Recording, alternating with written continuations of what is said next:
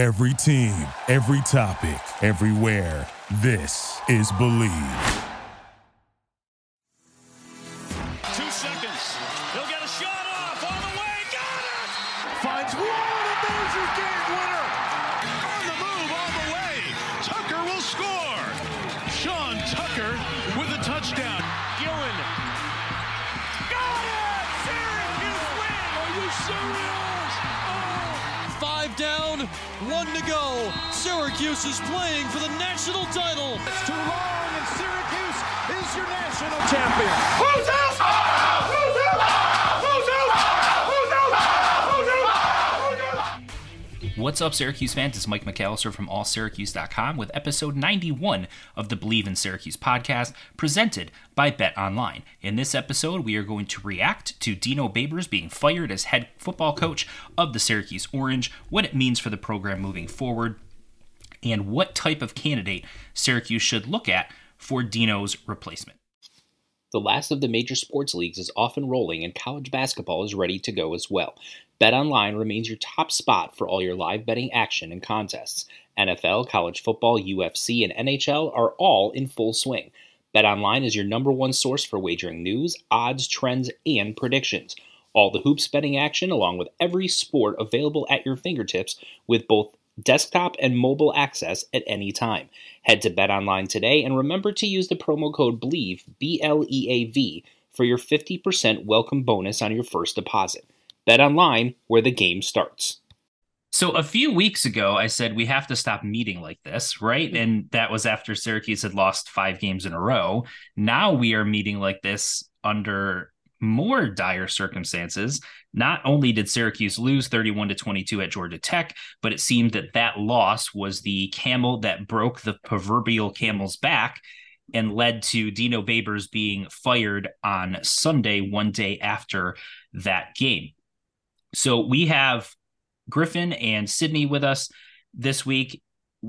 We're just going to kind of go around the room and get everyone's reaction to the news that dropped Sunday, kind of late morning, early afternoon, and kind of took up everyone's uh, social media feeds throughout the rest of the day as we reacted to the news and got little tidbits here and there and potential candidates and all of those types of things. Griffin, let's go with you. Um, your reaction when you saw the news that Dino Babers had been relieved of his duties as head coach of Syracuse football. Yeah, so I'm back home in Buffalo right now, and I was sitting in my living room with my parents, and I saw the alert, and I actually gasped out loud. My parents were like, what? Like, what's wrong? And I said, like, oh, my gosh, like, Dino Babers just got fired. And they were even a little surprised, too. And, and I think the big reason why is there's one game left in the season. And I know we'll get into this in a little bit later, but uh, for how John Wildhack has gone about coaching decisions in the past, it has been more of a passive approach. And, you know, we've, we've had conversations about how this season went. If they were six and six, you still make a bowl game if they decided to make that move. But I don't really think anybody expected this late in the season, especially with one game left, for Dino to be relieved of his duties when there's still a chance that they can make a bowl game. So I would just say utter shock in the beginning. And then I, I did feel really bad for him. I've had nothing but great interactions during my one year here uh, covering the program with Dino. He's been great with the media, not just with uh, people like that are going every single day, but even just the students and, and all the different people that are coming in and out uh, covering the beat. So uh, I feel bad for him. It's always tough when you see somebody lose their job, but especially when there's somebody who's, you know, been nothing but amazing to you. I think it does hurt a little bit more. Sydney, your reaction? Very similar to Griffin. I was actually working on writing the story for kind of the post-conference, you know, press releaser that he, or the post-game press releaser that he did. And, you know, as I'm listening to him, I'm, I'm listening to him talk about how he's going to respond next week. And I can just like feel him fired up to going back in the dome. And that's when I look down at my phone and see like, he's done. He'll never go back to the dome. And, and I think I was just absolutely shocked, like everybody, or at least like Griffin and I, because, you know, the Pitt game felt like that could be a deciding game. But I felt like once they got that win, they're one game away from a bowl. We knew going into Georgia Tech, it felt like their tougher opponent um, besides this weekend. So I feel like there's still, you know, a great shot for them to make a bowl game. And it just felt very surprising that they would make this move, again, with one game left, but also it's the fact of what does that one game mean?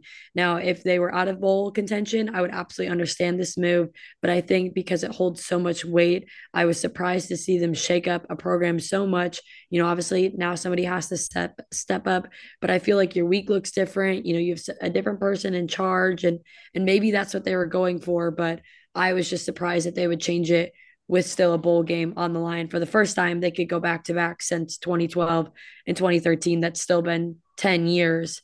And, you know, just echoing again what Griffin said, he's been nothing but respectful to, you know, women in sports that I've seen. And that's something like I very much appreciate. And I think in these moments, it's easy to hate and say, you know, because of the record, he should be fired. But at the end of the day, like he, he was a good man. And it seemed like a lot of his players respected him, but he still has a family, and and that's going to cause a lot of life changes for him and his family that I feel very bad for, because that's the hard part of sports is it it is a business at the end of the day, and it's hard to see.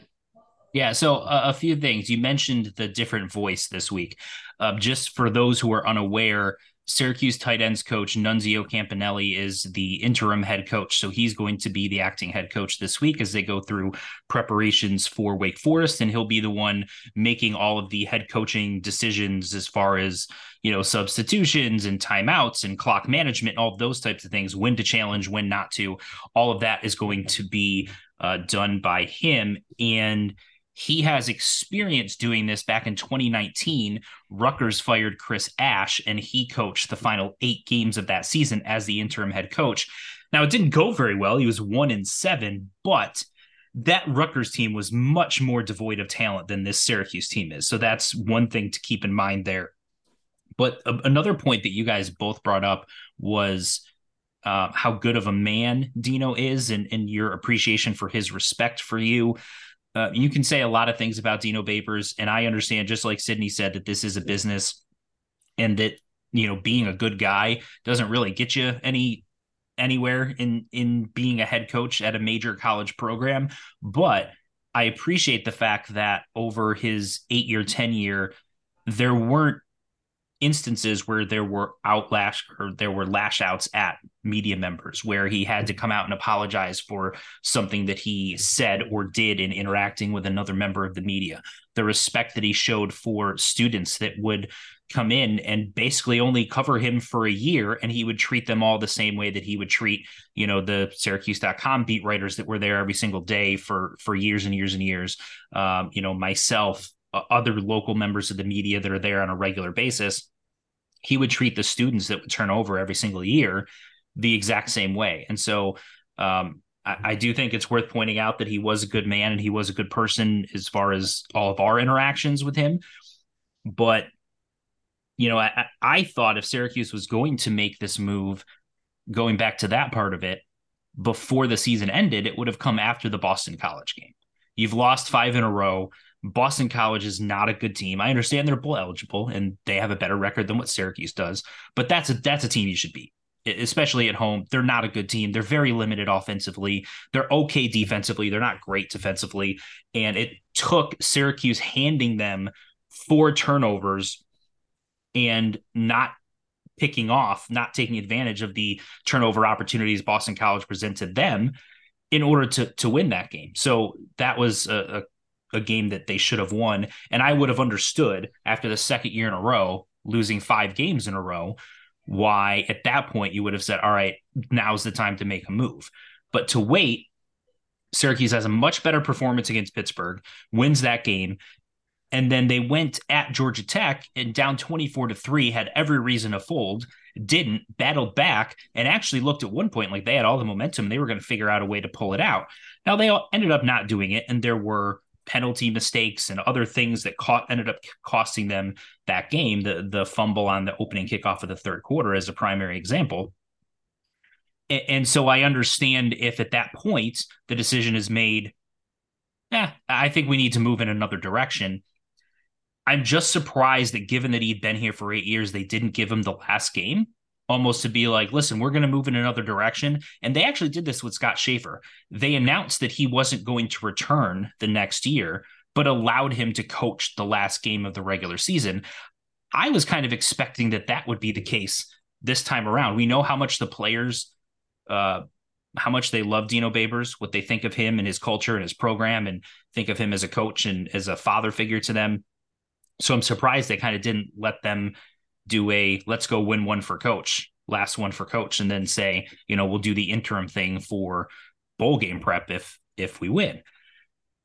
That's kind of where I stand on it. I, I want to know if you guys think that he deserved the chance to coach the last regular season game, maybe not the bowl game, because if you let hit the problem with letting him coach the bowl game, if you're deciding to move on, is by the time that's done, a lot of moving parts have already happened in the coaching carousel. And then your list of candidates are so much lower.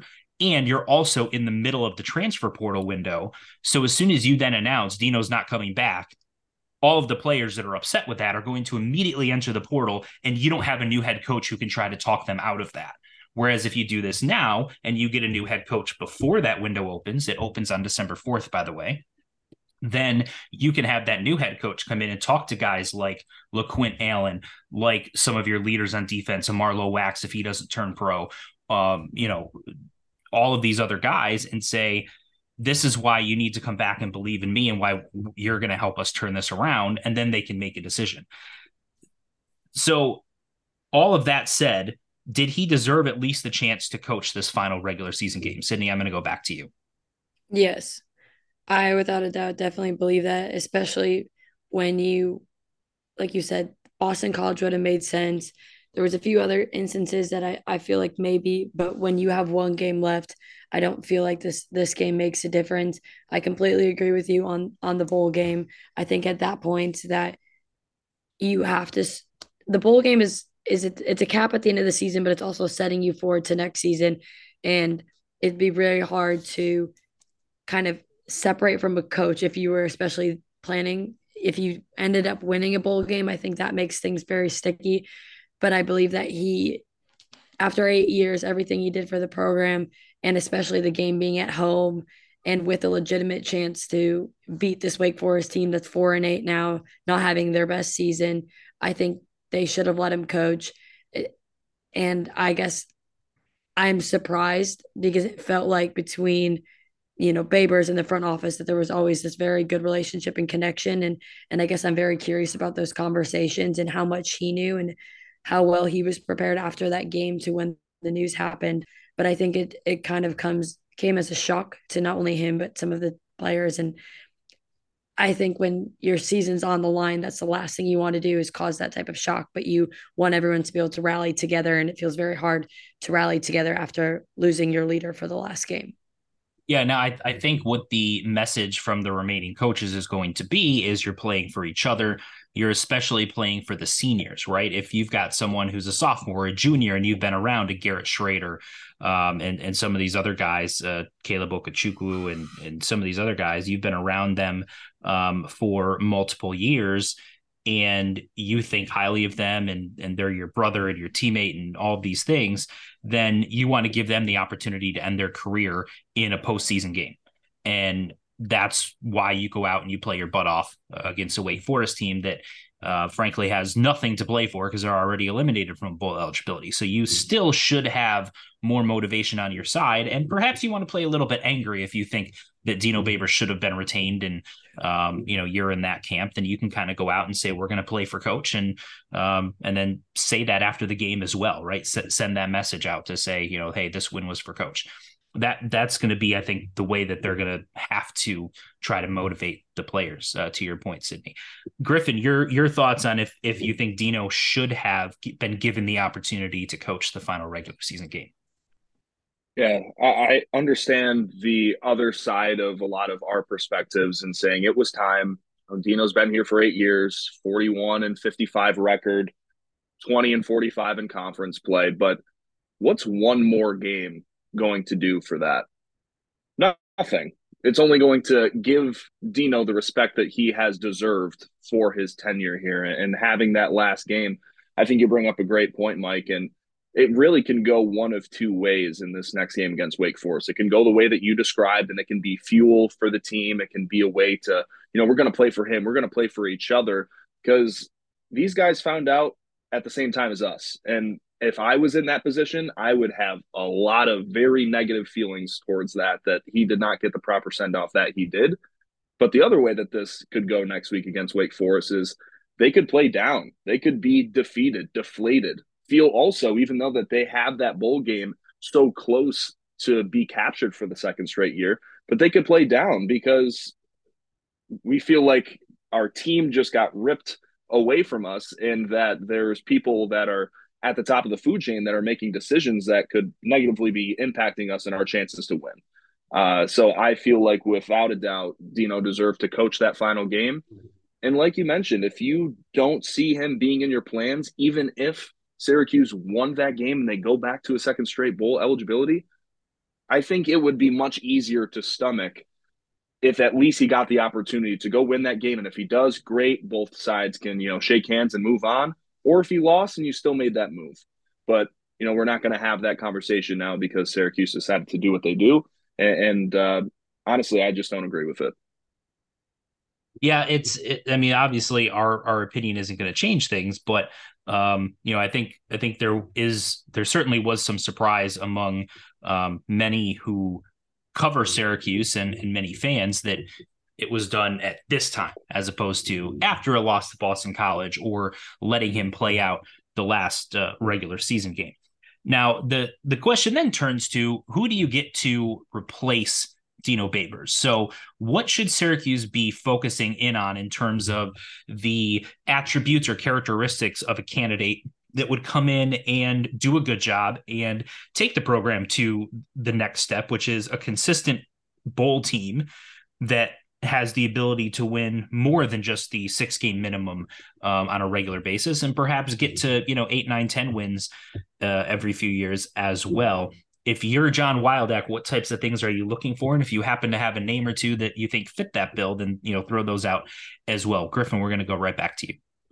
I've seen a lot of names thrown around in social media, and some of them have ties to the area or used to coach at the school. And, you know, Dan Mullen, I heard his name at Ogeron, and some people were even saying Jimbo Fisher. But Syracuse fans, you have to try to put this into perspective. Those things are never going to happen. Stop ever. with the like, Jimbo Fisher. Not, Stop with Jimbo. Like, Listen, what? I'll interrupt you very briefly and then let you get back to it. But Jimbo Fisher had the single greatest N I L situation like in college football. Texas A and M is loaded with money. They are able to pay players as much as they want, basically. They were getting elite level top five recruiting classes, competing with Alabama for the number one recruiting class seemingly every single year, and he couldn't win consistently enough there. How is he going to come into Syracuse, who has one of the worst N I L situations in Power Five, without all of those extra resources, and win with much lesser recruits? You need someone who has a proven track record of developing talent and getting more out of them than what their recruiting ranking is if you want to start Syracuse and build it. So I, I think Jimbo Fisher is, he'd be a name. He would be a splash hire because you get a lot of headlines, you know, by making that hire, but I don't think it would end up getting you anywhere in terms of actual tangible results on the field. That's, that's my opinion on Jimbo Fisher. You, you can continue. Griffin. Yeah. I one thousand percent agree. And you teed me up for the rest of what I was going to say, too, because a program like Syracuse, you're behind the eight ball in so many different ways. You're one of those last Power Five schools in multiple different ways in terms of facilities, geographically, N I L, all of these different big parts of what head coaches have to do in this college landscape. It is a job that is not very attractive to a lot of those big fishes. Names to begin with. But the two types of people that you're going to see that could actually get this job are, one, coordinators at other Power Five schools that would make a lateral move and maybe just have that extra splash to be a head coach now, or somebody at the F C S level who wants to make that next jump, wants to try to get to the Power Five level and take a young program that they previously had and they're a winner and they've built a culture and now they want to do it in the Power Five landscape. And a name for me, and, and Mike, I know that we talked about this earlier, but I think, too, that really makes sense. Sean Lewis, I think just the, the name alone makes sense. Bad situation in Colorado, still a young guy, whole lot to prove. I would really like that. But I'm starting right now the Bob Chesney I, I don't even want to say if it's like a, a presidential like campaign, but I fan, I fan club have, maybe uh, I guess yeah works. We'll say fan club. So I have a personal connection with him. My cousin actually played for him at Holy Cross. So I've gotten to see this Holy Cross program that he's built since he was named coach in twenty-seven, twenty eighteen in my own eyes. And what they've done at the they F C S were bad level, when he got there. Very bad. Yes. And like what he has done since then is remarkable. He's under fifty years old. He still has so much to prove. His all-time coaching record is one eleven and forty-six, and he's done it at every single level that you can think of. He's coached high school. He did it at Assumption, which is a D three school, and then he's done it at Holy Cross. He's looking for that next step to try to be a proven guy, not just in F B S, but he can do it at the Power Five level. I think that would be great for upcoming recruits. I think he would be a great guy to keep the talent that you currently have in the program because it could be a young guy that they can relate to, a lot of excitement around his name. And it just seems like a great fit when you're looking for a guy who already has a great proven track record at a school where you're not going to have these blue chip type of coaches be interested in this job. You kind of have to find a diamond in the rough. And I think that he really could be for Syracuse. He is a really interesting, really interesting candidate. And I think fits a lot of the boxes of what you should be looking for at Syracuse. But before I get into some of my criteria and, and some names that I'll throw out there, Sydney, we'll go to you for uh, your thoughts on what Syracuse should be looking for for its next head coach. I would really like if they look into the other programs on campus and why are they successful and dive deep into what makes them successful being their head coach. I think if you even just look at women and men's basketball right now, you know, both teams off to a good start. Obviously, Coach Autry is very new, but let's even look at Coach, you know, Coach Jack and just the energy that she brings on the sidelines. And I think that's what they're missing at times. You know, I feel like Coach Babers very stoic on the sidelines, not going to show a lot of emotion. And I feel like when you're especially playing football, you need that a little bit of a, it doesn't even have to be younger, but it's something you typically see in a younger coach. But I want someone fist pumping on the sidelines. I want him, you know, talking to his players, being more expressive, being more emotional, because I feel like that's what Syracuse is missing. We've been saying it all year. This team is too talented for the record that they have. And I feel like they just need that extra spark. There's only so much, you know, a LeQuint Allen and certain players can do, but it has to come from your leader being your head coach.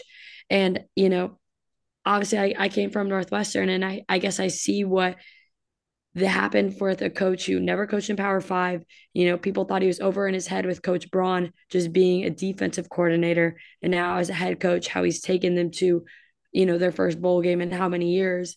And a lot of it is just having that younger mindset, having that spark. You see him, he's very anim- animated on the sidelines. So, and kind of just even talking about some of the coaches that we listed, you know, I I personally, my favorite is Sean Lewis, and I feel like you you see more of an emotional side of him. But I think if you want to look at it the other way and look for someone who, you know, has a ton of experience, you also can get that. And now I'm looking for one of my names. But you can also go with somebody who's a little bit older and more experienced. But I personally think just having that younger coach that can connect with the players more and bring out that spark and that energy is something that they need. If you want energy, Sean Lewis is a great option. Yeah. Exactly. That guy just does not lose. I mean, he has, we can find out whatever it is that he has and bottle it and sell it so everyone can have that kind of, I mean, that guy is energy personified. He is, uh, he would certainly get everyone excited. I I thought he did a really good job at Kent State. Kent State has a lot of things going against it in the M A C. Um, they don't really have the support of the administration in that school, and they don't have the investment in facilities. They have one of the worst in, in all of the F B S level in, in terms of their facilities. And he was able to turn them into a team that was a consistent winner and, and a bowl game, uh, going to bowl games. And there were a lot of challenges in being at that spot. So he's got some head coaching experience as well, which, which is good. A couple other names I'm going to throw out there. And, you know, I find this interesting that, Um, the energy thing was brought up and, and how it contrasts with the way that Dino Babers is on the sideline with, with his stoic nature, as, as you said, Sydney, because the guy before him was Scott Schaefer, who was very energetic on the sideline. And the guy before Scott Schaefer was Doug Marrone, who was very stoic on the sideline. So it seems to be going opposite, right? And then you also have, and I know Griffin is not a fan of Doug Marrone for it's him. I, I, for my sake, if Doug Marrone comes back as a quarterback, I might get crazy on Twitter if that's the case. Like, it will be bad. He is a candidate that is going to get mentioned because of his ties. There's there's no question about that. But the other thing that they've done is they've gone opposite in terms of um, offense, defense, offense, defense, right? Uh, Greg Robinson was a defensive coach. Then they went to Doug Marrone, who was an offensive coach. Then to Scott Schaefer, who was a defensive coach. And then to Dino Babers, who was an offensive coach. So if you're going by trending, that would mean defensive coach would be next. And I think a guy that could fit that bill is Tony White, who did a good job as a defensive coordinator under Dino Babers. He knows the school. He knows the challenges at Syracuse. He's also grew up in Queens, so he's a New York guy. And so I think he can talk to players in the New York and New Jersey area because he understands, you know, their lifestyle, where they're coming from. He can relate to them. He is a little bit on the younger side. The thing that he doesn't have that some of these other candidates have is he doesn't have any head coaching experience. So this would be his first head coaching job. So there's always a risk when you hire someone um, from that perspective. Another name that's been mentioned that has Syracuse ties is Dan Mullen, former head coach at Mississippi State and Florida. He was an assistant coach for Syracuse in nineteen ninety-eight. Uh, Curt Cignetti, the head coach at James Madison. James Madison is one of the best stories in college football. They just transitioned from F C S to F B S two years ago. They were eight and three, I think, last year. They're ten and one this year, and they're ranked and petitioning the N C double A to allow them into a bowl game. And they're really good. And and they played a couple of A C C teams as well this year. So they, he certainly would be someone that's interesting. And then I'm going to throw out, you know, the other name, Jason Candle, for the head coach at Toledo. He's turned Toledo into a really good program. Um, Liam Cohen, offense coordinator at Kentucky. Bronco Mendenhall, who was a really good head coach at Virginia and B Y U, hasn't coached in a few years, but perhaps he could be looking to get back into the head coaching uh, industry. And then I'm going to throw out a couple of, of, out-of-the-box candidates. One, Charlie Weiss Junior, who is the co-offensive coordinator at and quarterbacks coach at Ole Miss. He's only thirty years old, but he got his first coordinator job at twenty-four years old, which they said they think is the youngest on record that has ever gotten a coordinator job at the F B S level. And he's been the leader of one of the better offenses in the S E C for the last couple of years. So if you want someone who's young and energetic and could be someone to, you know, breathe some life into your program, that could be an option. Another guy I'll throw out there is the current defensive backs coach at Georgia, Fran Brown. He is considered one of, if not the best recruiter, um, assistant coach recruiter in the country. He is recruited at a high level everywhere he has been, Temple, Rutgers, Georgia. Obviously, it's a lot easier to recruit at Georgia, but he has been an assistant and had to recruit at Temple and Rutgers that face some of the similar challenges that Syracuse does. And he is so well connected in New Jersey. And when Syracuse has been good, they've recruited New Jersey really well. And not only would he instantly give you credibility there and continue some of the recruiting efforts you've had in New Jersey in the last couple of years, but you look at some of the better players currently on your team, Elijah Clark, New Jersey guy, LeQuint Allen, New Jersey guy. And I think he gives you a good chance at keeping some of those guys um, because, again, he's a younger guy. He is energetic and is so well respected in recruiting circles. He would be someone that, that could give you some buzz as well. We will keep you posted on all of that when they do make a hire. Of course, we will be back to break it all down for you. But for now, I'm Mike McAllister for Sydney and Griffin. Thank you for listening, and we'll see you next time.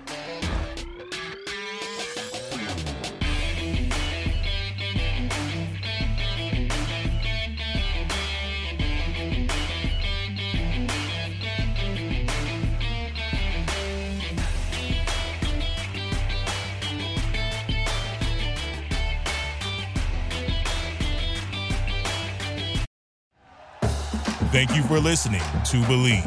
You can show support to your host by subscribing to the show and giving us a five-star rating on your preferred platform. Check us out at Believe dot com and search for B L E A V on YouTube.